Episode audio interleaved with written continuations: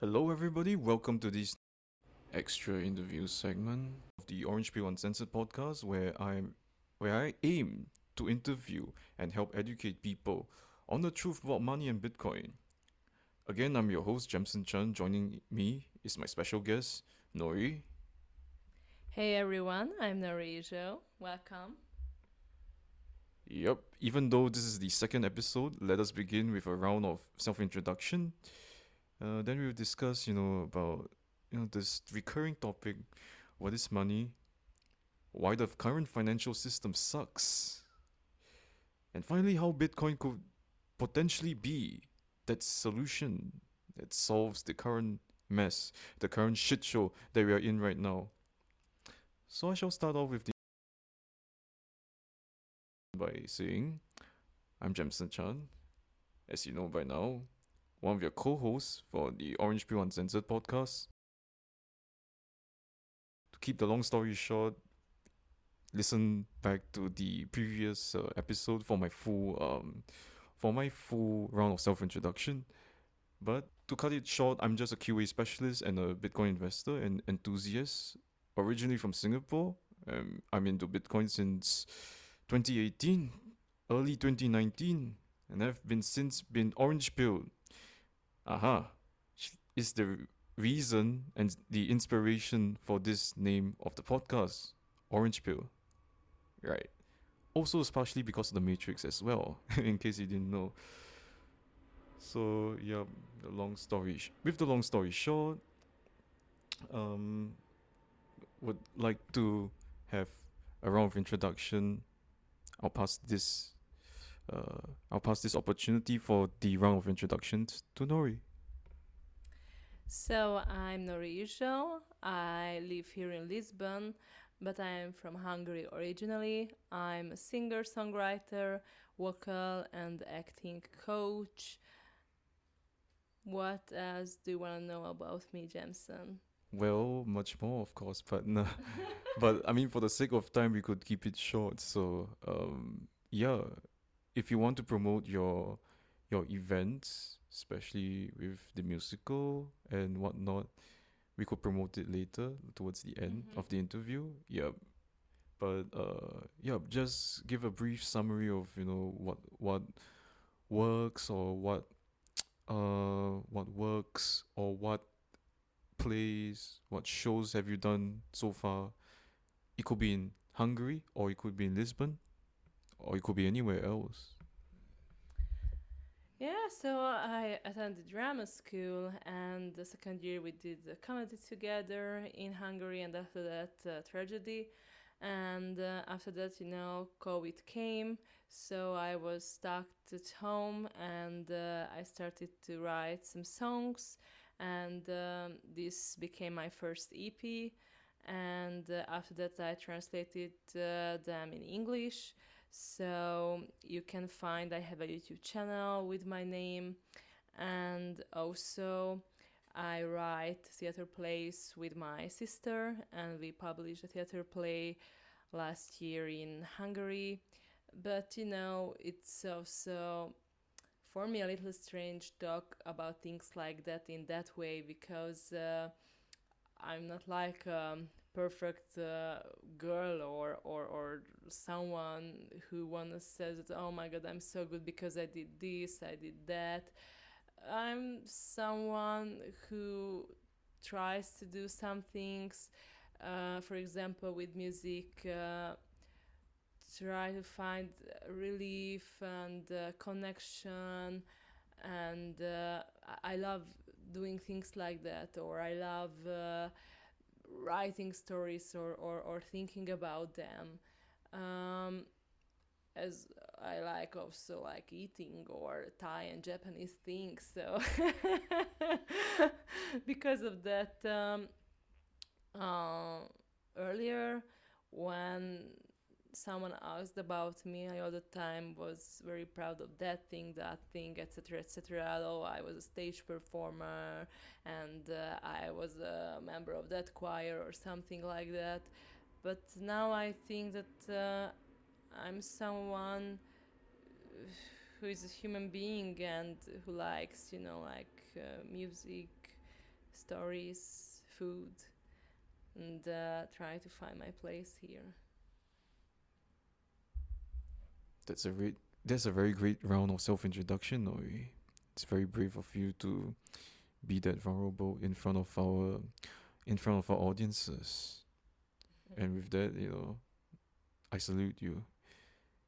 Uh, fun fact, by the way, in a much uh, less serious tone, fun fact, I get to know Nori through the karaoke event, which I believe you guys would have known by now, uh, because Marina was was on my podcast in in this similar interview fashion um last week. So, in case you didn't know, you could just click on the link that was shared on a previous podcast on the previous episode if you're interested and if you're here in Lisbon. So yeah, hope to see you there and have some fun together.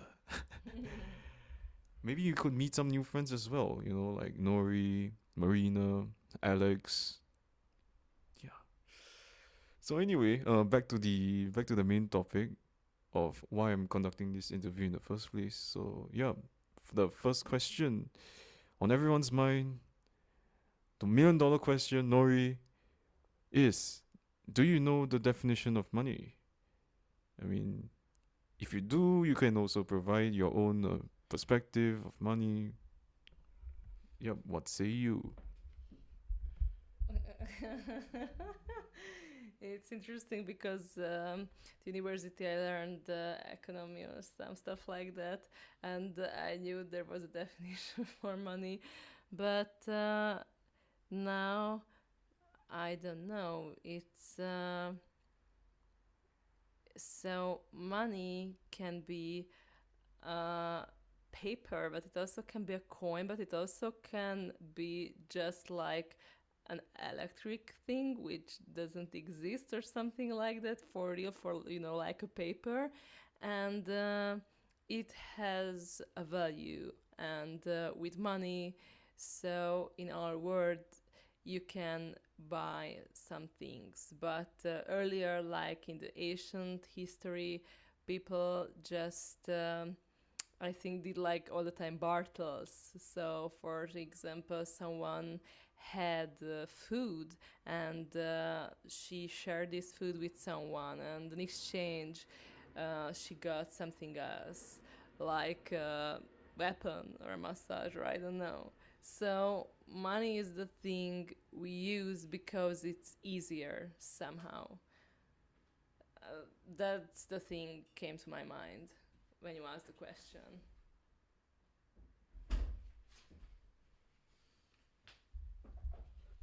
Yup, basically, wow, you're much smarter than I actually thought.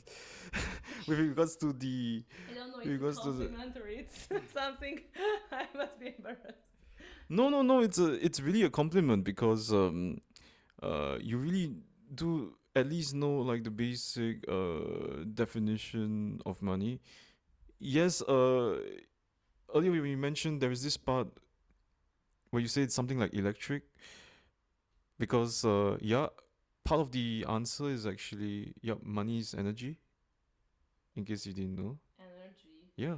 How? because energy you know it it cannot be created nor destroyed it, it's like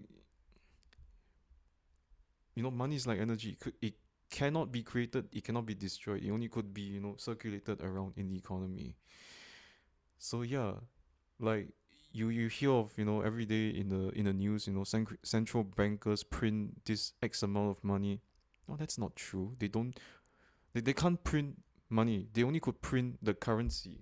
Like for example, the euro, which I'm gonna take off uh from my wallet right now. Mm-hmm. Mm-hmm. So this is not money. Basically, this is a currency that represents a form of money. Mm-hmm. And what they mean in the news is that central bankers they print more of this paper, but the paper itself doesn't have value.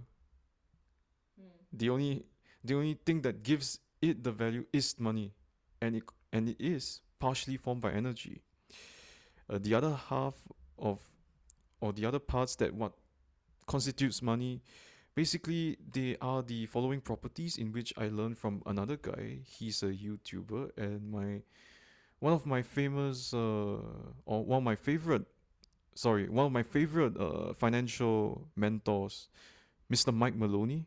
I believe you you guys have been familiar with this name since uh, the previous episode last week. He produced this uh, tv series uh, tv series. Yeah he produced this tv series uh, that is broadcasted on youtube which is called the hidden the hidden secrets of money it's a 10 part series, and I urge every one of you to go check it out if you have the time. So on the on already on the very first episode, Mike said that um, there are several properties in which you know it constitutes money. Basically, the properties are the medium of exchange, unit of account, it's portable, it's durable, it's divisible, it's fungible. Again, I have to, you know, I have to sidetrack a little bit when whenever I say fungible because people might think, hang on a second, is it is it a fungi? is it is it mushrooms? No, it's not mushrooms. It it basically means that it's uh it's interchangeable. Yeah, in other words. Last but not least, it, it has it has absolutely needs to be a store value. Not like this paper that I'm holding right now. It totally has no value except for the people who put their trust and beliefs in it. Yep. So um, I could go through this one by one, but uh, I'm just going to give you a brief summary of the of these properties that forms money. So medium medium of exchange, basically what Nori said earlier, you could actually exchange money, you know, for goods and services. Because previously, in case you didn't know, we are we were living in a barter society where, you know, let's say um, Nori has some chickens, and I have some beer, for example.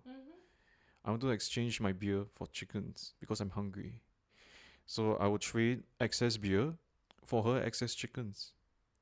Vice versa as well.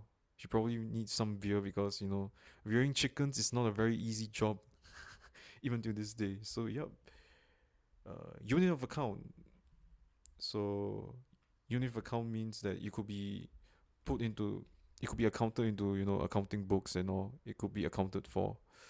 Like, could be labeled as profits, loss, uh, buying, selling, you know, that sort of thing. It could be labeled accurately to represent the real value of goods. Portable, even though the paper money, if you could hear the ASMR, yeah, it's it's kind of shit. It's kind of shit when you know it's in the form of money, but um, yeah, it is portable because it's easily it could be easily transported, you know, brought around with you. Credit cards as well. And eventually Bitcoin because you could bring it all around you because it's it, it lives in the network. It's stored in the network, it lives in the network, it it functions in the Bitcoin network. So yeah, there's no need to carry like physical gold coin, back bitcoins, whatever nonsense that was. Money also has to be durable. Like uh, it has to withstand lots of shit, like you know, disasters, or even normal stuff like wear and tear, rusting, insects. Without even losing its its value. Divisible, you know. It's like you know, it could be divided into one, five, ten, two, this store of numeric values. Fungible, I, I've already explained it before. And lastly, store of value. So this important part is why uh, many many currencies are a weak, absolutely weak form of money because starts off as a good store of value, you know, by the by the powers that be. It could be governmental, it could be uh, the rulers, kings, or as of the more relevant times of today, central bankers. They're the one that that ad- as- ascribe. They're the one that prescribe value to whatever currency that we are in. For example, since we are living in Europe, both Nori and I, we are stuck to the euro, and they ascribe or they they prescribe you know one euro is worth this much. Unfortunately, as I came back from the uh from a shopping trip at the supermarket at Lidl uh, earlier, my one euro can't can't even buy shit. Can't can't even buy jack shit. Earlier mentioned, we have already touched on barter. That was prehistory, very ancient history, until as recently as like only 2005 2600 years ago then we humans we humans our ancestors we discovered coinage. And that's how we could make you know metals like gold like silver into money. But then again as you realize if you carry a coin especially a gold or silver coin one coin it, it may be fine you know it could be quite light sturdy durable and all it meets all of the properties but imagine carrying like hundreds thousands of these because you're a merchant you're a trader. You would like to you do frequent trading. You know there's such a thing back then as frequent trading. Yeah and it's gonna weigh you down. No pockets or or no pockets you know of your clothes could even handle that much uh, coins. So what eventually people move on to after the after the invention of uh, printing the printing press press and paper is banknotes, of course. But banknotes, banknotes of um yes of the yesteryears of previous times, it's not the same as uh, this banknote that I'm holding in my hand today. No, no, no. Back then, its its original purpose is actually to serve to be to to serve as a form of IOU. Yeah, it's like a like a like a paper or or contract, you know, of your friends writing, "Oh, I owe you this amount," in substitution for the amount X amount of gold or silver that you have. And if you want to redeem that paper money for gold or silver, you could actually do that until like I believe the Fed in at least in the US the Fed stopped, you know, this practice 100 years ago, slightly more than 100 years ago in 1913 just as World War One was about to start. And then since World War One, World War Two, you know, you've been there's a huge breakthrough in technology, especially with regards to el- electronics and uh, the internet and all. Now, central bankers don't even need to physically, you know, go to a printing press and print money like that. No, they could just simply press a button on their computers, key it in, and within one keystroke, they could just magically create 20, 30, 40% of the current circulating supply of currency, which many people mistakenly called money. No, no, no, no, no. It's currency. 40%. Yes, yes, you heard that right. 20, 30, 40% of um, all currency that's circulated to this day is only printed out in the last two to three years because of COVID those are the bastards that we're gonna uh, discuss about later. yep, which leads us to the reason why you know this current financial system sucks. Why does it suck? It's because um, because of those because of those guys, those assholes, those morons, those idiots. Like, if you actually were to again go through the uh, if you would actually go through the TV series by Mike Maloney, you eventually hit the episode. I believe it's episode four or five where they talk about how central bankers, uh, what what about central bankers? What is their job? What do they do? Uh, the history of central banking or central banks in general, and what role they, do they play in this current financial crisis aka this current shit show that we're living in right now? Because um, again like to keep it short and simple central banks they have two well basically they have two roles. Number one is to control inflation which is bullshit because uh, they can't control inflation inflation you know it's inflation it's actually affected or caused by supply and demand not by not by central banking. That's why I call bullshit. Number two, their supposed job was actually also to control the velocity of money, which they also fail, by the way, ever since COVID. So yeah, that that goes to show why uh, the current financial system sucks. Don't you agree? No. Uh, well, so you gave me a lot of information. Honestly, um, there were so many new things. I just think that, uh, you know, if I'm thinking about just money, it's. Uh, I can um say some philosophical stuff. So, for example, one hand, um, it's so good if you have because it gives you like freedom. So like uh, you can travel everywhere. You can buy like uh, everything or you can handle your i don't know health problems etc etc so it really gives you freedom but it's such a shame that uh, there are people who are totally totally rich but uh, most of the world you know people are suffering.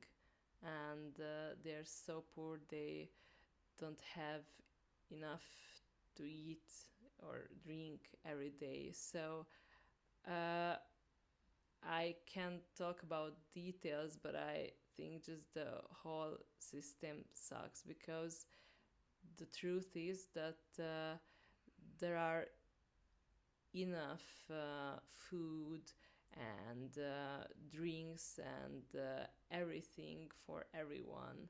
And uh, it could be a paradise but uh, we don't we don't or not me because i'm not like a rich guy or girl or something like that but there are some people who have the responsibility and could make a better world they just don't so that's my opinion It's a really touching story. because yeah, um you brought about you actually talked about the humanitarian crisis, especially you know with regards to people fleeing their homes. Uh, it could be for war, it could be for conflict, but it could be as simple as you know the whole country is starving, and uh, there's so much corruption or whatever that's going on that nothing much is being done, and people are just dying by the tens, hundreds, thousands every day. So, um, yeah, really, really sad to hear that, and uh, it's really, really sad to hear that, and uh, partially, this is the reason why we are, you know, this is the reason why we are actually, we as Bitcoiners, we uh, feel the the compelling need to look for a solution or to build a solution from from ground up. So that's a very good segue into finding solutions or one of the solutions to fix this mess, to heal the damage done, and to hopefully, hopefully, to lead us to a better future in terms of our money and our lifestyles. So yeah, um, there's a reason why Bitcoin could be potentially be one of the solutions. Actually, in recent history since 2008, not sure if you've been living under a rock back then, but I wasn't because I was this very passionate teenager. Cool story, fun fun fact, cool story. I was this um, young 15 year old. Oops, I think I have revealed my age if you count backwards. I was a young 15 year old teenager who was very interested in current affairs, history, especially world history, by the way, and uh, geography and all whatnot. And I remember one day when I was reading like newspapers because back then in school, um, they had this very special um, literacy program in which you know every day was it every day or every monday uh, my class We'll have to pick up, you know, an article from a newspaper and, you know, read it. If we have the time, we will present our thoughts and our our suggestions or ideas, whatever you have learned from that article. And uh, I remember one of the headlines that I read. It was UK Chancellor on UK Chancellor on brink on second on second bailout. That was I think in 2008 or 2009. On brink of bailout. When I read that, I was like, "Holy crap! Is there really something wrong with our with our monetary system? Are we in a recession?" No, no, seriously, legit. And that that was when, as a 15 year old, I suddenly, it all suddenly clicked, and I realized that this world is not as what the mainstream media or whatever normal people think about or say or think about what it is. no, it's way more complicated. And it's the reason I could dare say that my uh, my journey to being orange pill doesn't start in 2018. Starts 10 years earlier, 2008, 2009. Yeah, so already back then when before even bitcoin was invented people already have discussed that you know what since the current financial situation is kind of a shit show it's it's it's a clown show it's a mess why don't we, we revert back to the old system which was um, gold backed currencies or currencies backed by gold or gold itself like the gold standard sounds nice and all you know for me you know saying that oh gold standard wow you know how I wish you know I had a gold coin. I used to, but I sold that. But for you know, it's for investment reasons, not financial advice, by the way. yeah, so um,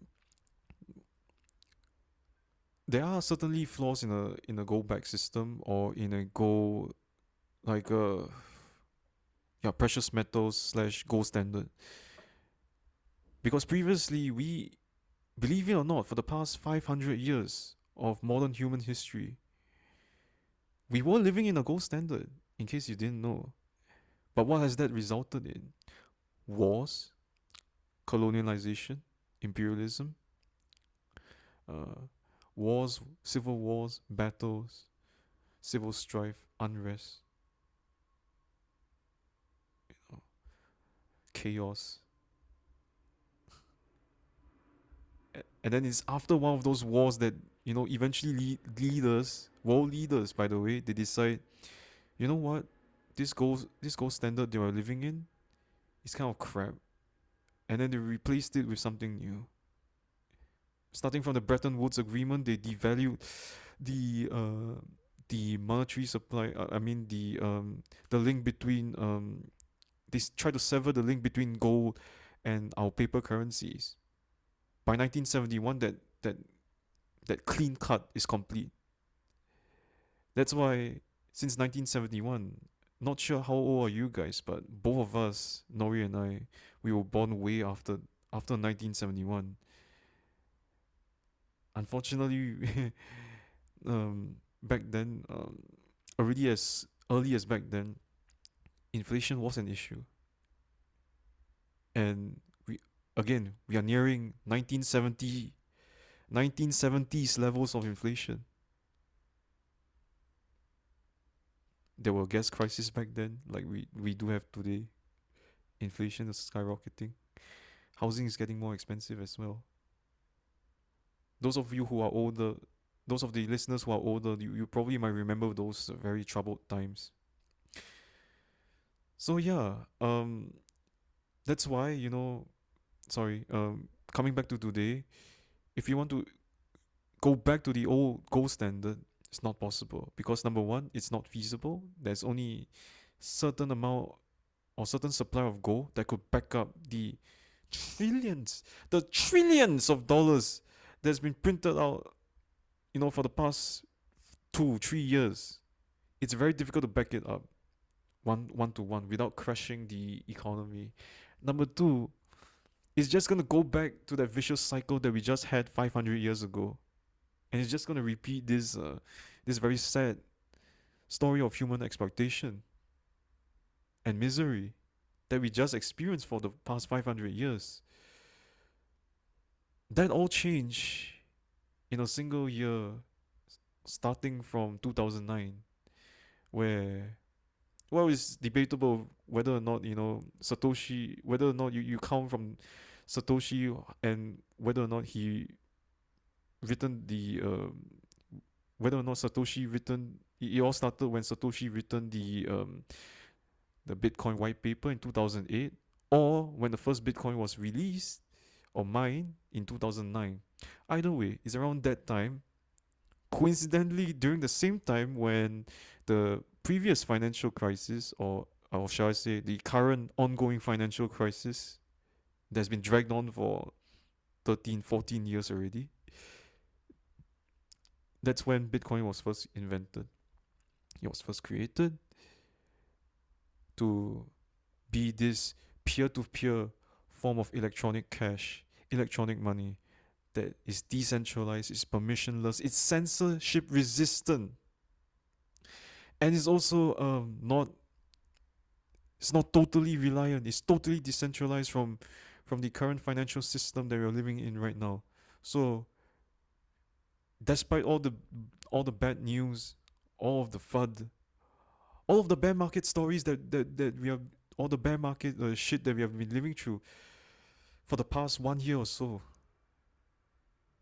it's it still survives. The network still survives. Yes the monetary value you know in terms of dollar in terms of the dollar value it's it's quite shit right now. It's a slightly above 25 26,000 US dollars per bitcoin. But the network works. It's resilient. People could use it. People could transfer it from one region or one country of the world to the other. Like there are cases you know like for for example um for example you know ukrainian refugees when the war started just recently they could easily some of them could easily just move out within days because most of their wealth is stored in bitcoin and then when they came to, came into the EU or to these uh, welcoming welcoming EU nations, they didn't face uh, capital restrictions. Try doing that with gold. They're going to confiscate your gold first. Try doing that with your doll, uh, with your euros. They're going to confiscate any amount that's more than ten thousand euros. Same thing for the people. Same thing for for peoples living in third world countries or the global south, like you know Africa, uh, Central America, Latin America, even original originally where I came from, Southeast Asia, uh, not necessarily Singapore, of course, but uh, surrounding the surrounding Southeast Asian nations. Increasingly, people are ditching, yes, ditching. They they they are giving up on using you know money transfer systems like MoneyGram or Western Union because the fees are fucking high. And imagine you're a migrant worker like imagine that you know one tenth or more like 10% or more of your salary is being deducted stolen from you as fees transfer fees and whatever bullshit fees that that these companies add. That could have been a life that could have been life-saving money for your family back home not anymore thanks to bitcoin increasingly more and more of them are using Bitcoin to transfer, you know, their wealth, their source of wealth, their source of revenue back to their families back home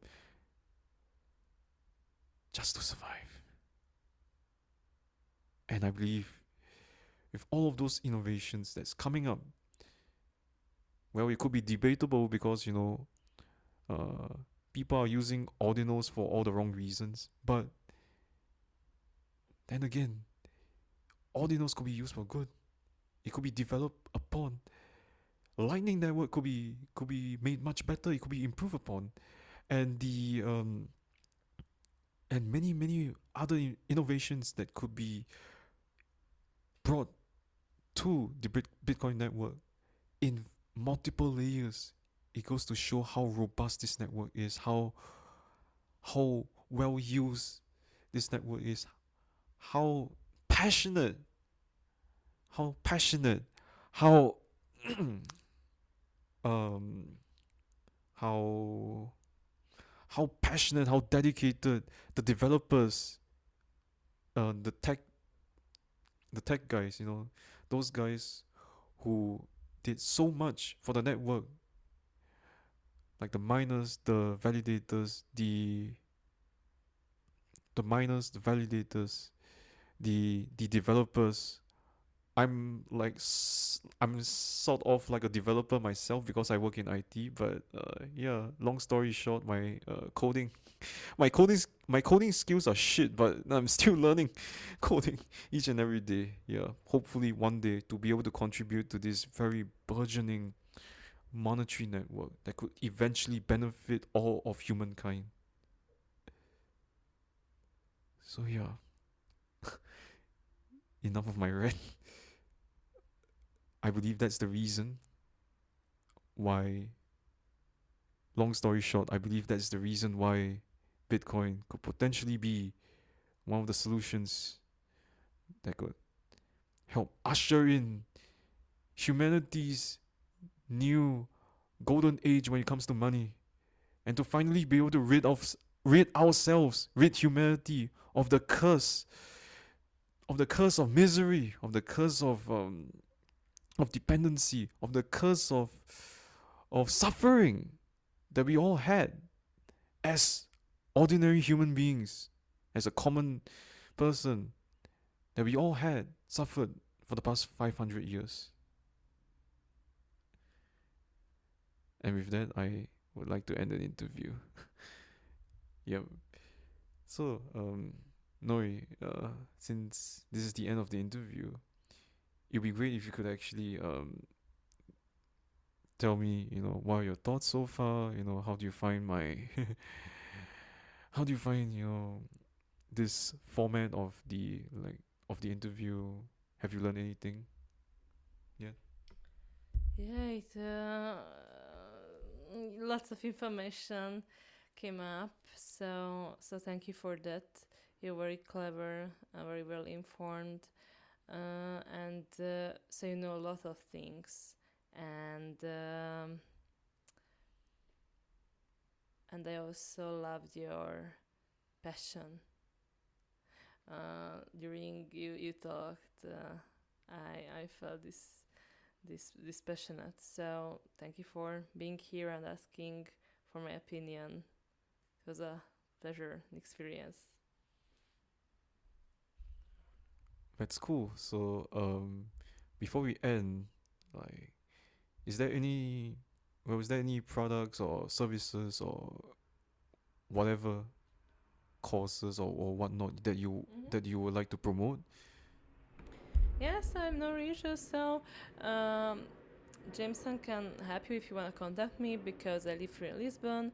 I'm a vocal coach and an acting coach also, and um, I will have some upcoming concerts also. It will be one on the 24th of June, I think, in the music room. It will be a choir thing, and uh, 15th of July there will be a musical uh, evening for for friends at one place and also uh, yeah i just started to work uh, at a theater play but it's like a secret now so it will happen later um, mm, and i don't know how to say it basking or basketing but i do almost every day like uh, street singing street uh, performance at Luis Camões around 1 o'clock, 2 o'clock in the afternoon. So you're welcome watching me. So that's it. All right. Thank you guys for this segment of the podcast. That's that's the end of our interview. Hope to see you again, or hope to be able to interview more people soon. So yeah, thank you so much.